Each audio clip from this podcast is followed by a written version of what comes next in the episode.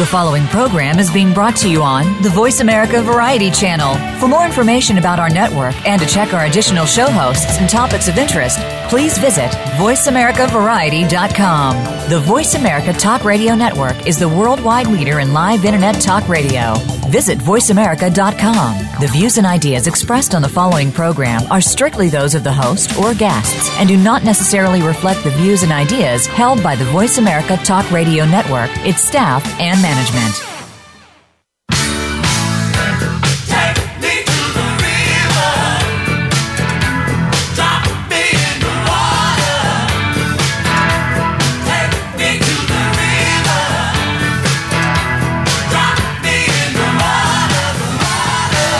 Welcome to Moir's Environmental Dialogues, Ocean River Shields of Achilles, with your host, Dr. Rob Moir. Find out what others are doing and what you can do to create a greener and blue planet Earth. Now, here's Dr. Rob Moyer. Welcome. Today, I am talking with Captain Peter Wilcox of Greenpeace and his adventures in protecting the future of our planet. Uh, Peter has a new book out called Greenpeace Captain. Hello, Peter. Oh, good afternoon. Hi. So I understand you're calling in from your home in Islesboro. How's life up there on the coast of Maine? Oh, it's just great this summer. It's been absolutely beautiful. Uh, Islesboro is about the same size as, as Manhattan, but has a year-round population of 600. It's about three miles off the coast. We have ferry service, and it's just a wonderful place. It's a great refuge, a place to go to and settle back, I guess. Yep. Uh, so your book is just gripping. I, I read it, you know, and it was just I had to read it cover to cover. But you just you you you're so well put together, and it spoke to me at many different levels because you know I was really struck by how parallel our life voyages have been because we're both sailors and we both are born the same year. And um, at one point, you're talking about sailing the Regina Maris on the Regina Maris, and you're with Andy Chase. And within months of that time period, um, I was probably just a bit behind you. I was the assistant scientist working on a sailing research vessel westward for Sea Education Association with Andy's brother Carl Chase. So, and then I remember seeing you guys bring the Clearwater into Boston Harbor, right up alongside Columbus Park, and and you were saying that yeah, you were the guy, you were the captain of that. Yeah, that was on our way up to Seabrook to protest the nuclear power plant that was happening in, I guess, 1977 or something like that. Yeah, part of the Clamshell Alliance and all that, and and bravo, that plant never got built. Well, I guess Seabrook did get built, but uh, some other ones didn't get built. Um, yeah, Shoreham so, got stopped in the middle. That was the one down on Long Island. Oh, that was the one. Yeah, and when we had one out in Montague, they were talking about in, in Western Massachusetts that uh, they went out and chopped. Sam Lovejoy went out and chopped down the weather tower and and uh, big civil disobedience and um, for many reasons the power plants haven't been built. Um, but bravo!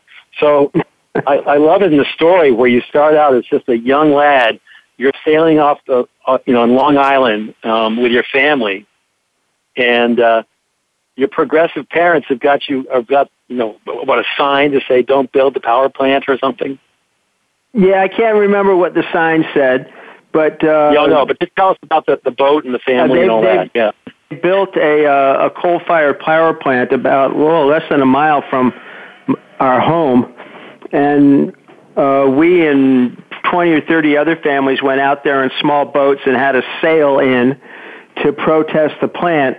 It didn't do much good, but I, I think they probably spent a few extra dollars putting up uh, better than average dust precipitators so that we never saw much pollution coming out of the plant.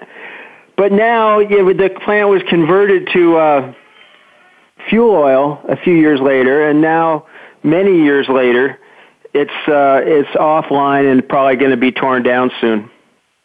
That is fabulous. You outlived the plant. Yeah, that's and, right. And you're still breathing. You know, you're not totally lungs coated with uh, soot and stuff.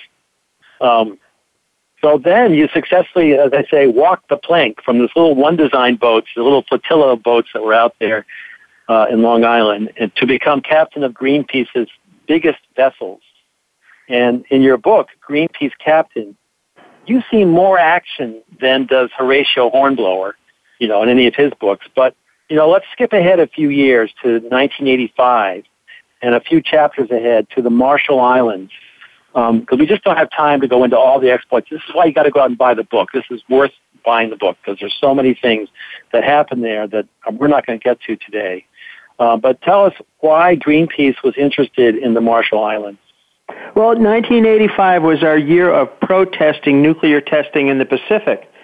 Uh, it was being done in two places, and one was in the Marshall Islands and one was in French Polynesia. Now, the U.S. had started testing in the Marshalls in 1948, shortly after World War II, and for those tests, the people of Rongelap Atoll were moved off their island so they'd be out of the fallout range of Bikini Atoll where they were testing the bombs. Then in 1955, the U.S. exploded what was the biggest hydrogen bomb test we've ever done an atmospheric test of. It was a thousand times more powerful than the bombs that landed on Hiroshima and Nagasaki. And for that test, the people of Rongelap were left on their island because the powers that be made the very conscious decision that they wanted to experiment on a group of people to see how they would be affected by the radioactive fallout from a hydrogen bomb. Good uh, grief. Yep, it was absolutely intentional. There's no question about it. There was no sudden wind shift, as the military claimed at the time. Uh, and within two or three days, the people were so sick they realized that they were going to have to move them off or they would all die.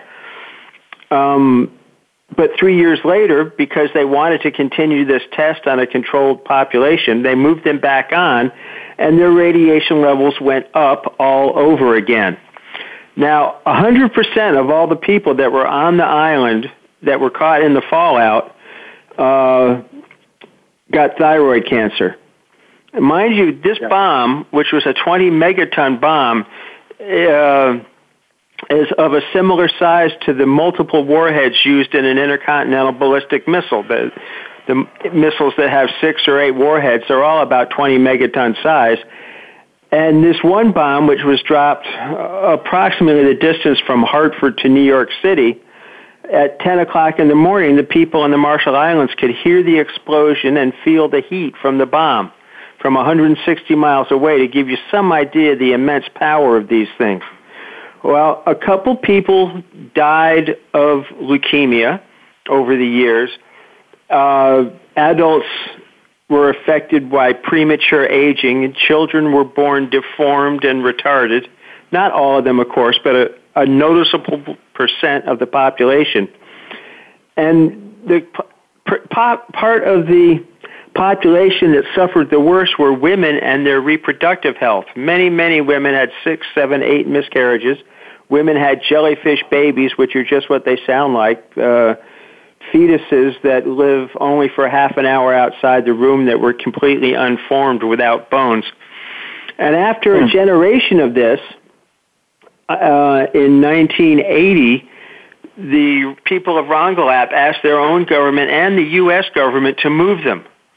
The U.S. government had just spent $100 million, which was some money at the time, trying, wasted, in a wasted effort to clean up Bikini Atoll and didn't want to go through the same thing again at Rongelap, so they said it was absolutely not necessary. But five years later, when Greenpeace came to the Marshall Islands, the people asked us to move them, so we did, and we moved them about 120 miles across the ocean to uh, part of Kwajalein Atoll that was outside the fallout range from the hydrogen bomb test. It was, um, it was of course devastating to learn what my government had done. Uh, and an amazing experience to move these people. Uh, there were numbering about 350 at the time. the first Rainbow Warrior was just a small 150 foot boat that we had just put a sail rig on. Uh, and it was quite an amazing deal. We did not take any of their livestock, which they wanted to leave on Rongelap, and we didn't take the concrete uh, cinder block church, uh, but we took just about everything else, all their building materials of their houses, which was plywood, corrugated roofing, two by fours. we loaded that all on as deck cargo and then threw the people on top of that and off we went in about four trips. Um, from there, we went down to New Zealand to prepare to go to French Polynesia, and that's of course when the French bombed the Rainbow Warrior, killing our crew member Fernando Pereira, and uh, essentially ending the life of the first Rainbow Warrior. Yeah, um, a little more information about that. That's pretty startling, what you just said.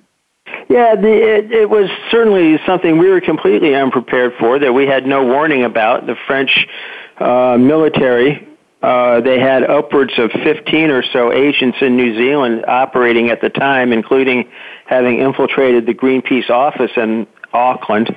Um, didn't want Greenpeace to take a big boat to French Polynesia. We had been there with a small boat, the Vega, under the skippering of David McTaggart years before that. But now we were prepared to take one of our bigger boats, and they were just just, just didn't want this to happen. Of course, they didn't expect to get caught red-handed, which is essentially what happened. The divers were seen leaving the ship, um, th- throwing away the outboard motor on the inflatable and dragging the inflatable halfway up the beach and jumping into a waiting camper van. And the people at the local yacht club took down the number of it, assuming it was some kids that had stolen a van. Bravo. The agents were arrested about two days later trying to leave from the airport. Um, they were questioned all day. They were pretending to be a Swiss couple and had fake passports. Then, but the New Zealand police couldn't. Uh, you know, they smelled a rat, but they couldn't get them to admit to anything. So they put them ho- in a hotel room that night and said, "Please use the telephone order room service, and we're going to take you to the airplane in the morning. We're very sorry for having detained you." Well, the agents got on the telephone and called up called up DGSE headquarters in Paris, and that was the end of the story. Uh, yeah. Months later, had to admit that they they had in fact authorized the bombing, and it had been authorized by then President Mitterrand, um, the absolute top of top of the government. Uh, France has never apologized for that bombing, either to us or for killing Fernando Pereira. Um, but we're we're not waiting for that anymore.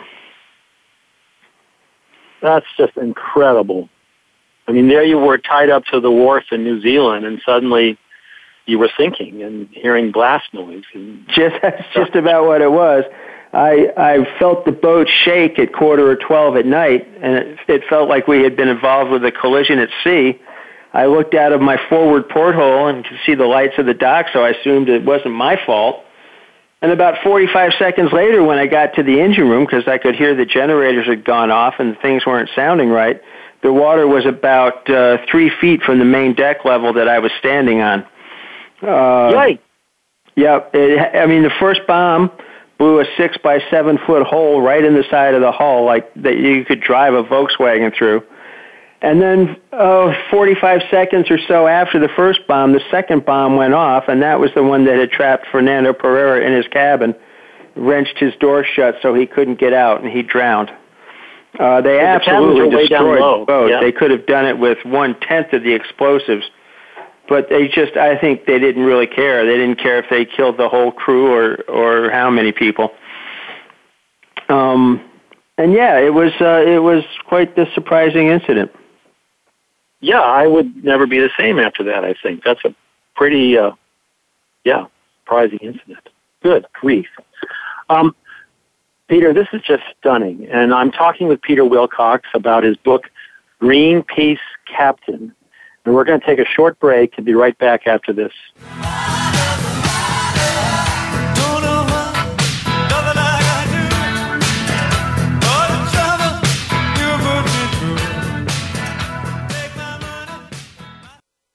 Streaming live. The leader in Internet talk radio. VoiceAmerica.com. On a Cape Cod shore, 16 striped bass fish and a horseshoe crab were found dead, killed by a harmful algal bloom. The town blamed excessive lawn fertilizer for polluting the water. They restricted lawn fertilizing to once a year. The state overruled, mandating five times a year. Though the striped bass died on a Falmouth shore, fertilizer pollution is a national problem, clogging our waterways. If you believe in our rights to clean water and beaches, if you want to stop the killing of fish by excessive fertilizer, please join with us. Make a donation for responsible stewardship. Acting together, we can have clean beaches and more fish. Please visit www.donateforoceans.org. That is www.donate the number 4 oceans.org. J. Connecting local stewardship with global support, the Ocean River Institute is a nonprofit organization dedicated to helping people and groups make a difference where they live and work. We believe that many environmental issues can best be addressed by people taking action in their own communities and regions. It's not the large national entities, but the small, localized, or newly formed groups that often need help to achieve their goals. That's where the Ocean River Institute comes in. We maintain a network of eco stewards and ORI partners, connecting them with resources and services to help them maximize their impact, expand their capacity, and weather unexpected setbacks. ORI actions and events offer opportunities to make a difference, to go the distance, and you can volunteer to be an ORI Eco Steward. To discover more, visit us online at www.oceanriver.org. That's www.oceanriver.org. The Ocean River Institute is a 501c3 nonprofit organization dedicated to helping people and groups make a difference where they live and work through environmental stewardship and science. We're making it easier to listen to the Voice America Talk Radio Network live wherever you go on iPhone, Blackberry, or Android. Download it from the Apple iTunes App Store, Blackberry App World, or Android Market.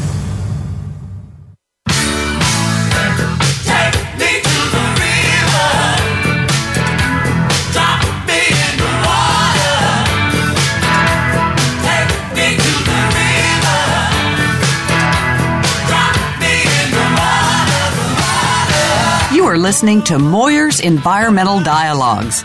To participate in today's discussion, you're welcome to call into the program at 1 472 5788. Again, that's 1 472 5788. You can also send an email to rob at oceanriver.org.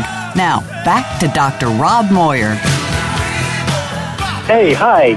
We're talking with Peter Wilcox, and he is the captain. He's a captain for Greenpeace, and he's got a book out called Greenpeace Captain. It's a phenomenal read, and unfortunately, we have limited time to talk to him, so we're just going to cherry pick a few of the actions that they are engaged in that he describes in the book. And we were just talking about events back in 1985 or thereabouts. Now we're going to move forward to about 15 years to um, when you're getting ready to start off your um, the toxic free Asia tour. And uh, Peter, I understand that um, the, the boat um, had some um, that that you're going to take on this. Tell us about the boat that that Greenpeace used for that action. Well, this was the second Rainbow Warrior. After the first one had been blown up by the French, we acquired a slightly larger North Sea trawler um, and converted it to sail. Uh, North Sea trawlers are terrifically seaworthy boats. You can take them anywhere and do just about anything. And it's what we had used before, so we got a, a bigger one. And um, Peter, what and put an the Indo sail Sea- rig. Now, the Indo sail rig was Oh, designed by Peter Schenzle of Hamburg, Germany. It's got standing horizontal gaffs. It looks, uh, as my friend Andy Chase said, it might look a little Mickey Mouse, but it's a very um, uh, efficient, easy to sail rig. It's way better than the hull that we put it on. Um, the standing horizontal gaffs means that the sails rolled up behind the mast in front of them, and it had a little jib on a triangular arrangement that looked much like a model sailboat, and also very easy to control.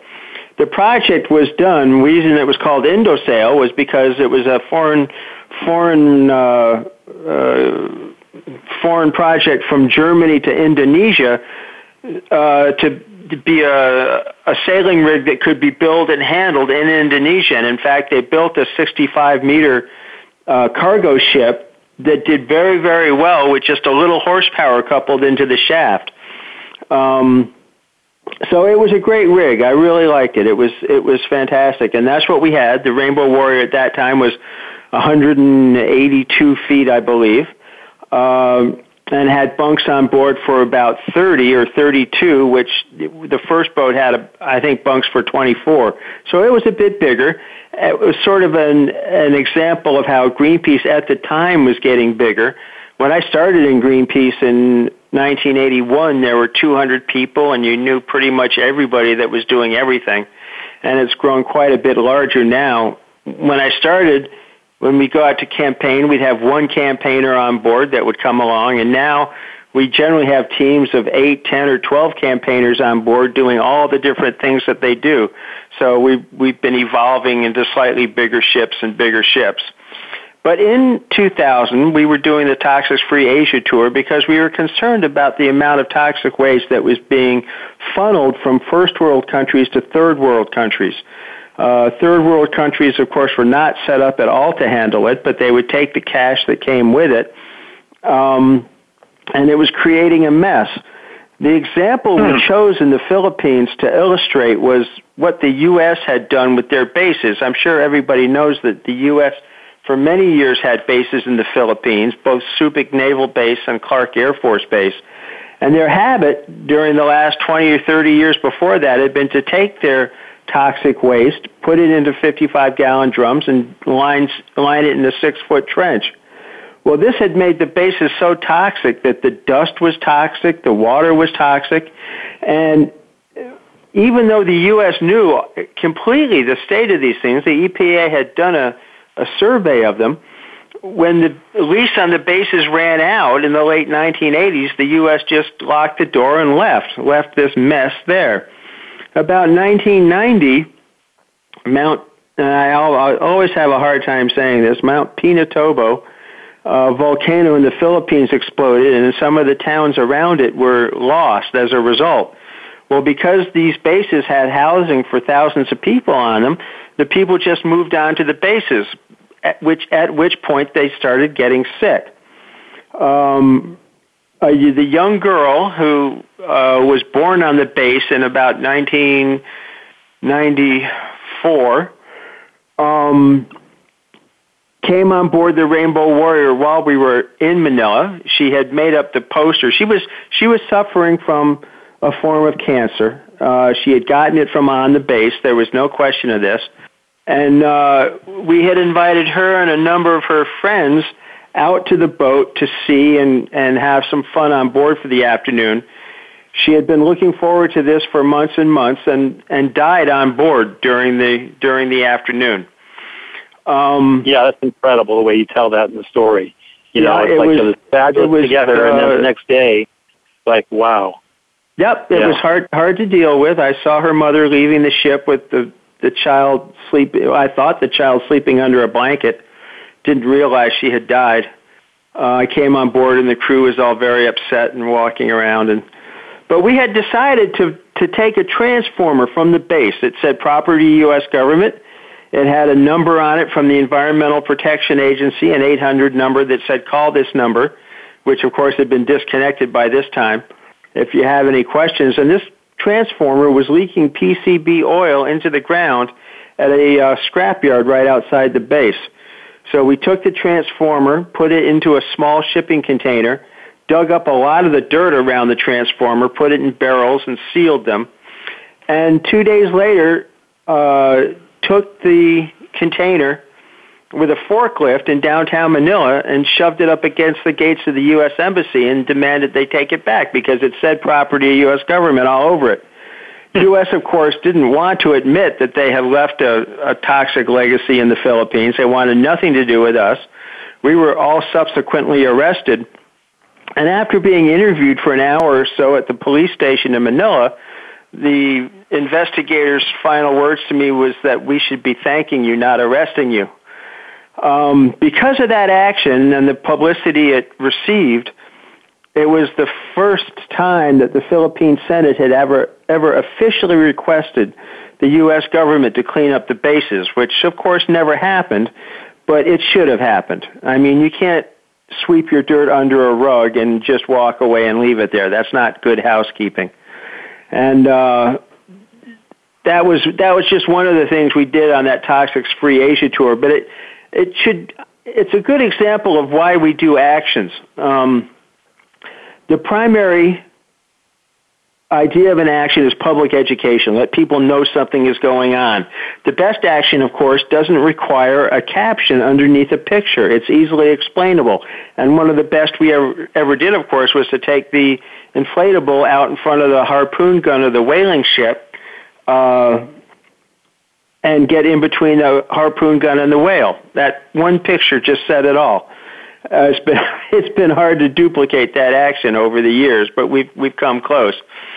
Um, and that's that's why we do them. They're just they're a necessary part of the over uh, the many things we do, from you know scientific research to lobbying to helping write laws.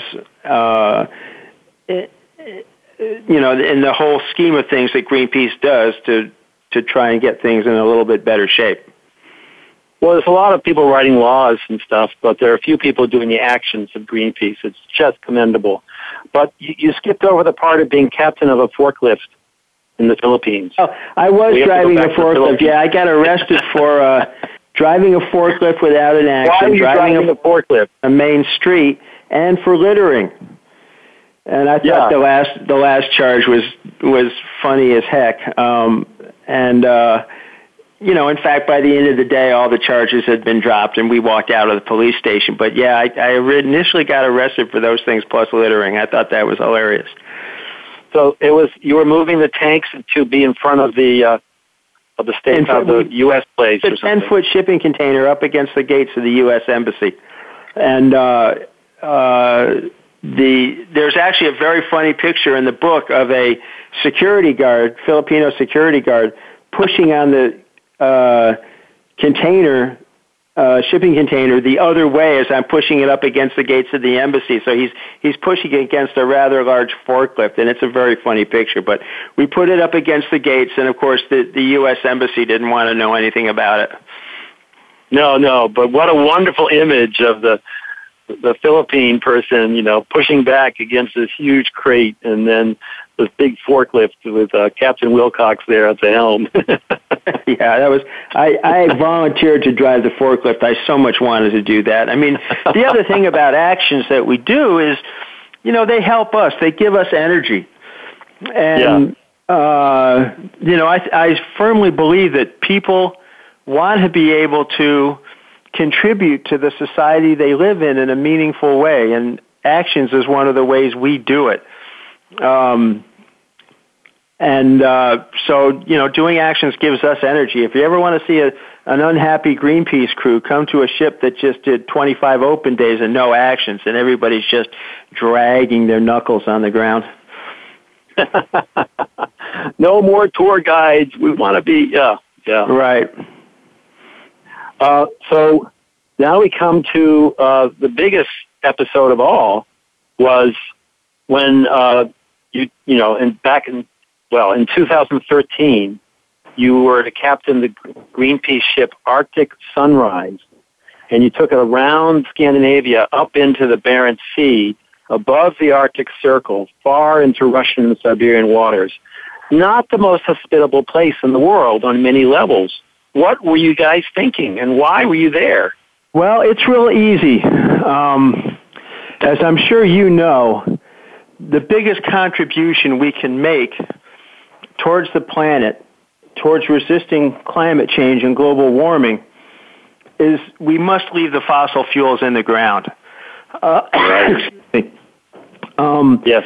And Russia, which has an oil industry which routinely, now this is, Rob, this is important the Russian oil industry routinely spills five times the amount that British petroleum spills spilled in the Gulf of Mexico. They routinely spill that every year. Oh my gosh, five, five times.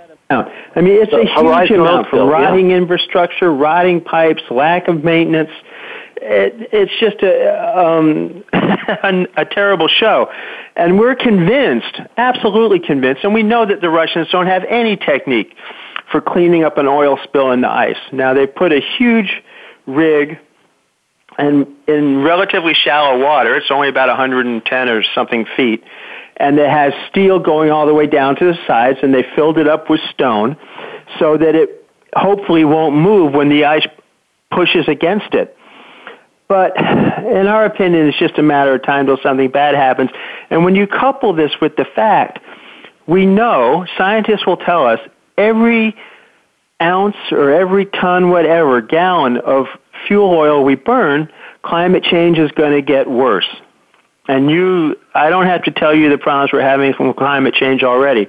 Now, I did my first whaling action in Russia in 1983. In 1995, we caught them dumping radioactive waste uh, into the Sea of Japan, less than 100 miles from the Japanese fishing fleet.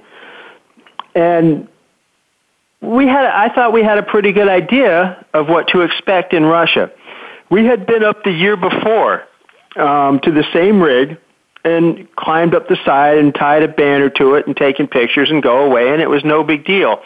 This year, uh, or 2013, it was suddenly a very big deal. And when we got there, uh, immediately they started shooting machine guns, not at us, but very, very close to us. So there are pictures of the machine gun bullets coming two or three feet away from an inflatable and leaving, leaving, you know, you can see the water jumping from the bullets. Uh, the couple teams in Coast Guard boats started pulling on the ropes of our climbers and pulling them way out from the side of the rig and letting them smash back into the rigs where they either fall down into the sea or get seriously injured. I mean, the level of aggression, other Coast Guard guys, Russian Coast Guard guys, started taking big knives and cutting up our inflatables. It was something we were completely unprepared for. So our two climbers got arrested. And we spent the day circling the rig at, at a three mile distance. Mind you now, this is in international waters, and that's an important part. Nobody would question the right of the Russians to drill for oil inside their economic exclusion zone. Uh, but they also, that's not their territorial sea. It's outside the 12 mile limit, so they don't have the rights to do anything to us. So the next day, 30 hours after the action, they boarded us by helicopter. Men rappelled down some ropes, took over, pushed all the crew into a couple different cabins and searched them and kept me on the bridge.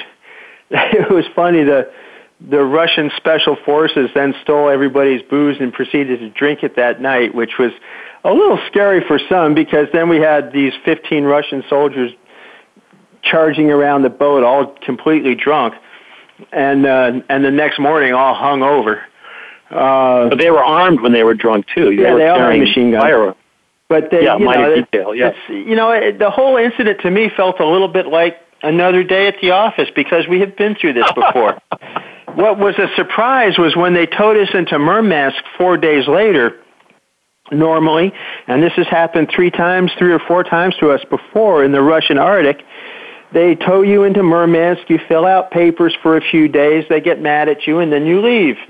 This time we got there, and they said, no, well, we're going to charge you with piracy. It's 10 to 15 years in jail. And that's in a judicial system where 99.99% of all people put into detention are found guilty at trial. Trial is pretty right. much of a rubber stamp and a fait accompli. So even though as we sat in jail for two months, I didn't really believe we were going to spend 10 or 15 years in Russia. It was a nervous time. Nervous enough so that I lost 20 pounds in jail, which I wish I could have kept off, but and that was wasn't from lack of food, it was just from the tension of of what we were under. Uh, it was a month before I was able to call home and talk to my wife or actually meet with a, my own lawyer. So you, we really didn't have any idea of what was going on, but I just, I felt all along that with Sochi coming up, they would not want us in jail during the, the Sochi Olympics. And in fact, that was true. I think whoever ordered our arrest back in September figured they'd keep us locked up for a couple months and then throw us out of the country. We were under, we were in jail for two months and under city arrest in St. Petersburg, which is one of the most beautiful cities in the world, um, for another month. and got home just before New Year's. It, it was quite, you know, I had never been in jail for more than overnight before that in my Greenpeace career. I'd been arrested many times. Uh, but it was it was quite a thrilling ordeal. Yes, it was.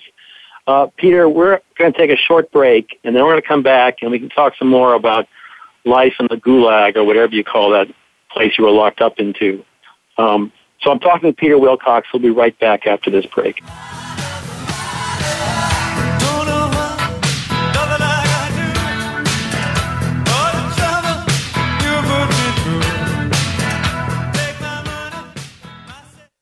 Stimulating talk gets those synapses in the brain firing really fast. all the time. The number one internet talk station where your opinion counts. VoiceAmerica.com. Connecting local stewardship with global support, the Ocean River Institute is a nonprofit organization dedicated to helping people and groups make a difference where they live and work. We believe that many environmental issues can best be addressed by people taking action in their own communities and regions. It's not the large national entities, but the small, localized, or newly formed groups that often need help to achieve their goals. That's where the Ocean River Institute comes in. We maintain a network of eco stewards and ORI partners, connecting them with resources and services to help them maximize their impact, expand their capacity, and weather unexpected setbacks. ORI actions and events offer opportunities to make a difference, to go the distance, and you can volunteer to be an ORI eco steward. To discover more, visit us online at www.oceanriver.org. That's www.oceanriver.org. The Ocean River Institute is a 501c3 nonprofit organization dedicated to helping people and groups make a difference where they live and work through environmental stewardship and science. On a Cape Cod shore, 16 striped bass fish and a horseshoe crab were found dead, killed by a harmful algal bloom. The town blamed excessive lawn fertilizer for polluting the water. They restricted lawn fertilizing to once a year.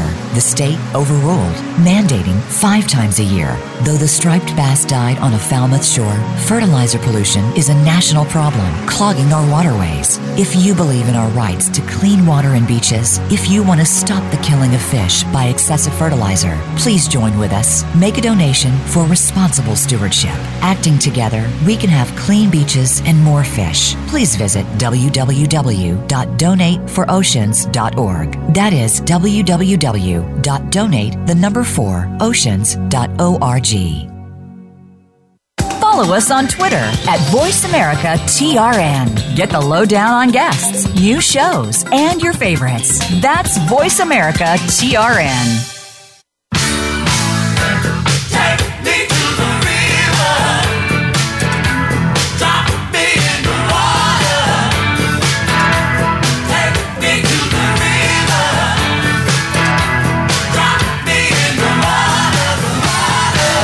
Are listening to Moir's Environmental Dialogues. To participate in today's discussion, you're welcome to call into the program at 1 472 5788. Again, that's 1 472 5788. You can also send an email to rob at oceanriver.org. Now, back to Dr. Rob Moyer. Hi, I'm talking with Peter Wilcox, the captain for Greenpeace, and that's the name of his book, Greenpeace Captain. And it is a remarkable, thrilling read.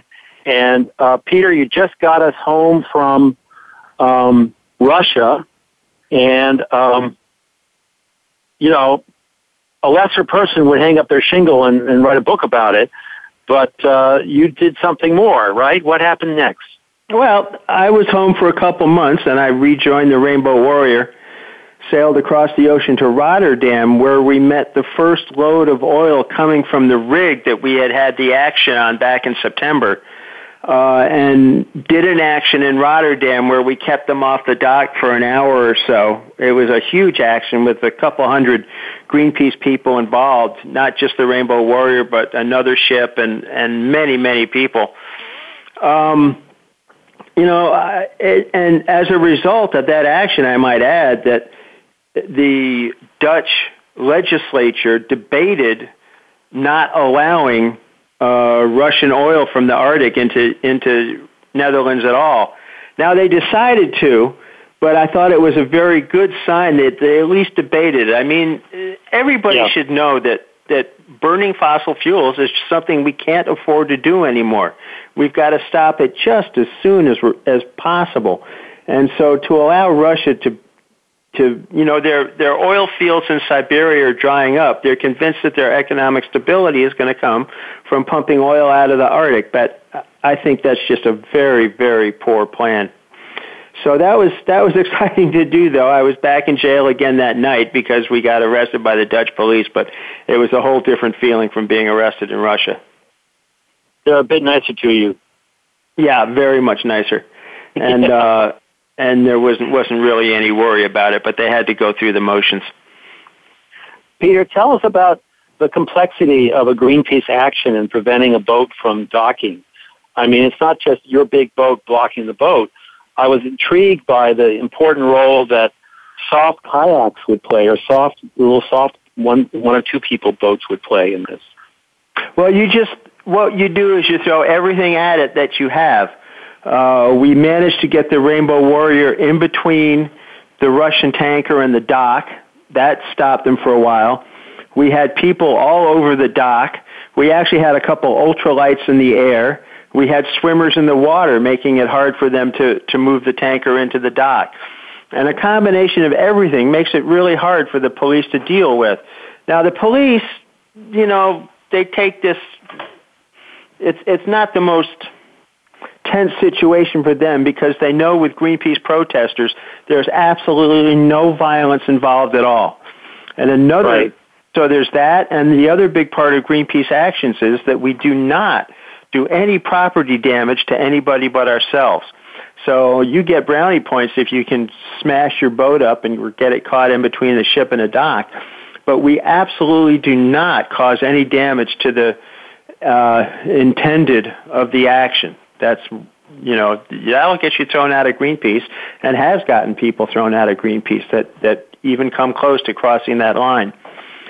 So Yeah, that that's really clear in your book how the the lengths you go to. You know, there's one part where you're putting uh, bars into the anchor chain, and so you have to des- right. There's a way to design those so it won't hurt something. That's right. Yep. And uh, uh, you know, you can stop a boat, but you can't you can't endanger it at all. Um, and you can't you can't cause any property damage to it. So that those things, you know, I tell you, when you're sitting in jail and everybody's mad at you, you're pretty glad for those things because it uh, it reduces the charges somewhat. Right. Oh, you mean not having damaged anything and and being Exactly, or not having done Oh, anything yeah. for your own profit. Uh, yeah, no, you're very good about working with the law enforcement people, and there are lots of tales where the law enforcement are putting the screws to you legally and then cheering for you behind your back or behind someone's back or something. That's right. Yep. That that it, it happens. I mean, cops cops don't have to worry about Greenpeacers. They know that um, nobody's even going to push them, or you know, somebody may run away, but but not push them. So those Right. things those things are very helpful, and they're a huge part of our actions. All of our activists have to go through nonviolence training and understand the concept very well before they get out and get to do an action. Yeah, you can't have someone going rogue or it'll ruin the whole reputation of Greenpeace. Exactly, exactly, exactly. So that So- was, um, you know, as as I said, the, it felt good to do a blockade of the Russian tanker because it's just so critically important that we not burn any more fossil fuels than we than we possibly can. Anything we can do today is less than we're going to have to do in the future. Meaning you know the that- the, yeah. the mitigating actions we take today. I mean, it's been absolutely wonderful that countries like Scotland, Norway, and Denmark have all had days in the last year where all their energy needs were met by renewable resources. They put up huge windmill farms. We really, in the United States, been so behind the times, if you will, in terms of offshore wind farms. Now we finally have four foundations for windmills off Block Island. Four. But when I when I leave Amsterdam for a trip on one of the Greenpeace boats, I can look one direction and see 150 windmills, look another direction and see 100 windmills, and that's just one small wind farm in the North Sea. Uh, yeah. Theoretically, it's best that all the North Sea countries will get all their energy needs met by wind on the North Sea. Uh, That's fabulous. And it's, you know, we can't switch fast enough. No, but I was at Deep Water in Providence, Rhode Island for a meeting uh, a few weeks ago, and all these guys were running out grinning, and I thought, was it something I said? And it was no. The blades had come in by ship from, I guess they were made in Denmark, and the ship was commanded by Germans, but this enormous you know, because those blades are big for these uh, windmills that are going. Sure, in. yeah, yeah. So it, it's so exciting to see that you know all the blades are here now, and so the, the hope is to uh, get those the stanchions, like you said, were put up you know last summer, and now they, you know, I guess I don't know if it's going to be operational in the fall or when, but uh, it's beginning. To, the tide is beginning to turn on building windmills here, so it's not too. Well, we're, we're way behind the way behind totally. what other countries have done. And yeah. being one of the largest CO2 producers in the world, we've, we've, it's imperative that we make better efforts. And opening up new sections of the ocean for more oil drilling is just suicidal. I mean, we yeah. know that climate change has caused people to die in Africa from the droughts. I mean, this is not some far off problem well, that may affect our children. It's affecting us now. I can remember being out in Australia three years ago and talking to scientists there at the Great Barrier Reef, and they suggested that within 15 to 20 years, the ocean would be too warm and acidic for corals to grow. Well, guess what? Yeah. Because of an El Nino year, now massive sections of the northern part of the reef have been bleached out and are dying. Now, that's three years later, not 15 or 20 years. I mean, this is a problem that's confronting us now and we can't turn away from it. We can't stick our heads in the ground and pretend it doesn't exist. And the fact that Exxon and really all the oil companies have known this for 50 or 60 years, I think is criminal. And I yeah. think that those guys ought to stand and answer for it because they've lied to us intentionally. And and they should they should they should be made to pay. Yeah. Well, I'm glad that uh, Greenpeace is not resting on its laurels. What's your next expedition? Well, um, you know, you're going to go back to sea. You're not just going to stay at Islesboro. There, yeah, right? I, am no good in an office, uh, Rob. it's, Even on Islesboro, I don't know. I, uh, office of the coast of Maine is also attractive. But. Yeah, uh, no, I'll be heading out to rejoin the Rainbow Warrior. That's the the one Greenpeace boat with sails, which gives us a chance to put our money where our mouth is. uh, and we'll be going to Lebanon, Turkey, Tunisia, Morocco, uh, promoting climate, doing climate change work. Turkey has plans uh, to build uh, many, many coal-fired power plants, and as you know, coal is the absolute worst fuel we can use in terms of producing energy that produces the most CO2. I mean, using coal is just that's Neanderthal knuckle dragging stuff. There's absolutely no excuse for doing that at all, especially in a place like Turkey, which has such ample solar and wind power. Um, yeah. So yeah, we'll be going there. We were there. We were in Turkey three years ago, and had absolutely a great time with the young activists there. We did an action on a coal-fired power plant, and um, it was uh, it was a won- wonderful time. I'm looking forward to going back. Yeah, such good people. Yep. And where else are you going besides Turkey? Well, as I said, Lebanon, Turkey, Tunisia, Morocco, and Lebanon, Tunisia, Morocco, I haven't been to before, so that's a that's kind of a thrill for me to go someplace new. And I'm sure, as as in all Greenpeace campaigns, I'll learn a lot and meet people and and see what's going on. It should be really interesting.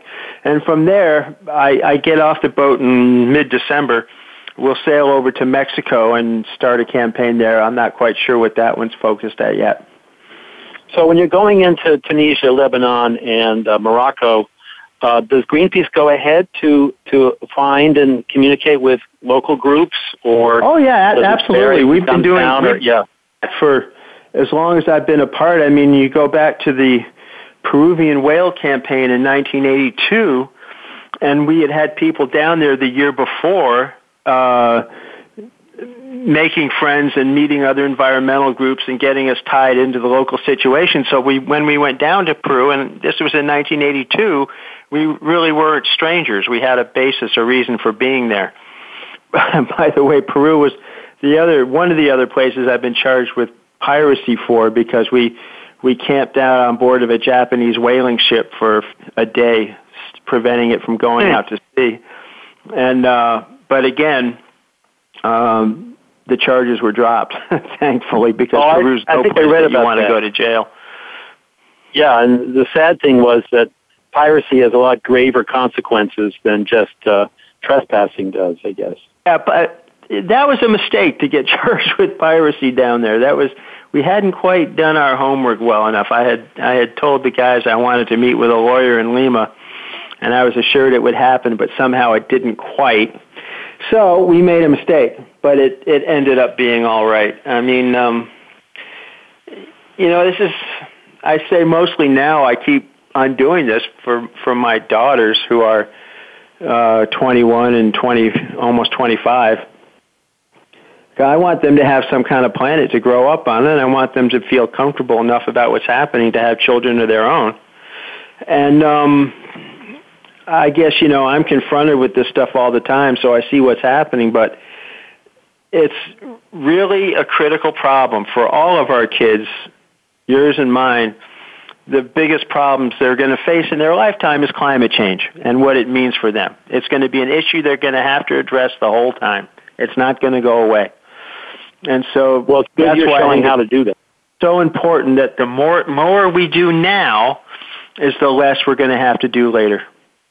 Yes, and you're establishing techniques and actions that people can take forever, just like you learned actions back in the 60s.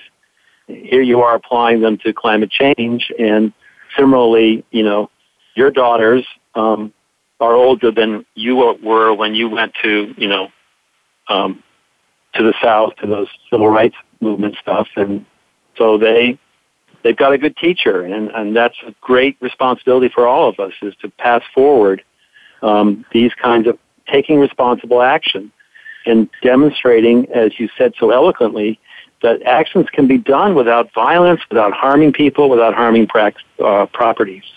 Well, you, you know, Rob, when you're fighting a war, you kill people. That's how you win. But if you're trying to change people's minds, and that's what we're trying to do, then violence, uh, violence isn't the ticket. Violence does no. not change anybody's mind. It just hurts them. So if you're trying yeah, to change people's minds, violence is not the answer. And yeah, I, and I suppose I learned that lesson so well in the civil rights movement. And uh, I'm so glad that Greenpeace has adopted, has always had that philosophy. Yeah. Yeah, no, it's it's. I didn't expect to find that. I didn't expect to find um, such mirroring of you know Martin Luther King's preachings in the. I don't know why not. I guess because we get caught up in the um, in the extent of the actions. You know, I mean, it was just to put yourself between a harpoon and a whale is just uh, a terrifying thing to do, and and that was really a signature uh, motion that uh, Greenpeace did, and uh, congratulations. Um, but yes, I'm getting off a message here. Uh, uh, so tell us again. Um, yeah, so we're running out of time. So, um, uh, Peter, what are some concluding insights that you'd like to leave us with? Well, we've all got to work as hard as we can to mitigate the effects that climate change is going to produce. It's everybody's job and everybody can do something. You don't have to take it to the extent I do, but I'm absolutely convinced that it will make everybody happier if they can contribute in some meaningful way to the to the success of our society. This is a message that comes through loud and clear in Sebastian Junger's new book Tribe, which I think is just an amazing book and I would recommend to everybody. But everybody wants to find a way to contribute, and you don't have to be an environmental extremist. You don't have to work for Greenpeace. You have to do something, and I think everybody should be aware that climate change is going to be the massive problem we're going to be dealing with for the rest of our lives. Yes, and the other part is to do something and include other people. You know, include the whole tribe in in what you're doing. Um, very well said, Peter. Thank you, thank you. Um, my guest has been Peter Wilcox, and he is the author of Greenpeace Captain: um, My Adventures in Protecting the Future of Our Planet. I highly recommend this book that you run out and pick it up and leave it around so that you know your your you know younger people might over might see it and, and dive into it. If you tell people to go out and buy a book, they ain't going to do it. But if you leave it around, this is the kind of book where you pick up and you just cannot put it down. I've got four um, college student interns working here at the Ocean Institute, and I have to call them attention back to work. I was saying, oh no, we can read this book later. You know, you can look at it when we're out tabling and killing time and stuff. But Peter, it's a fabulous book. Thank you. Well, thank you, Rob, very much. I enjoyed talking to you yes, it's been an honor to speak with you and uh, learn more about what we can do to slow down uh, climate change and what we can also do to reduce pollution.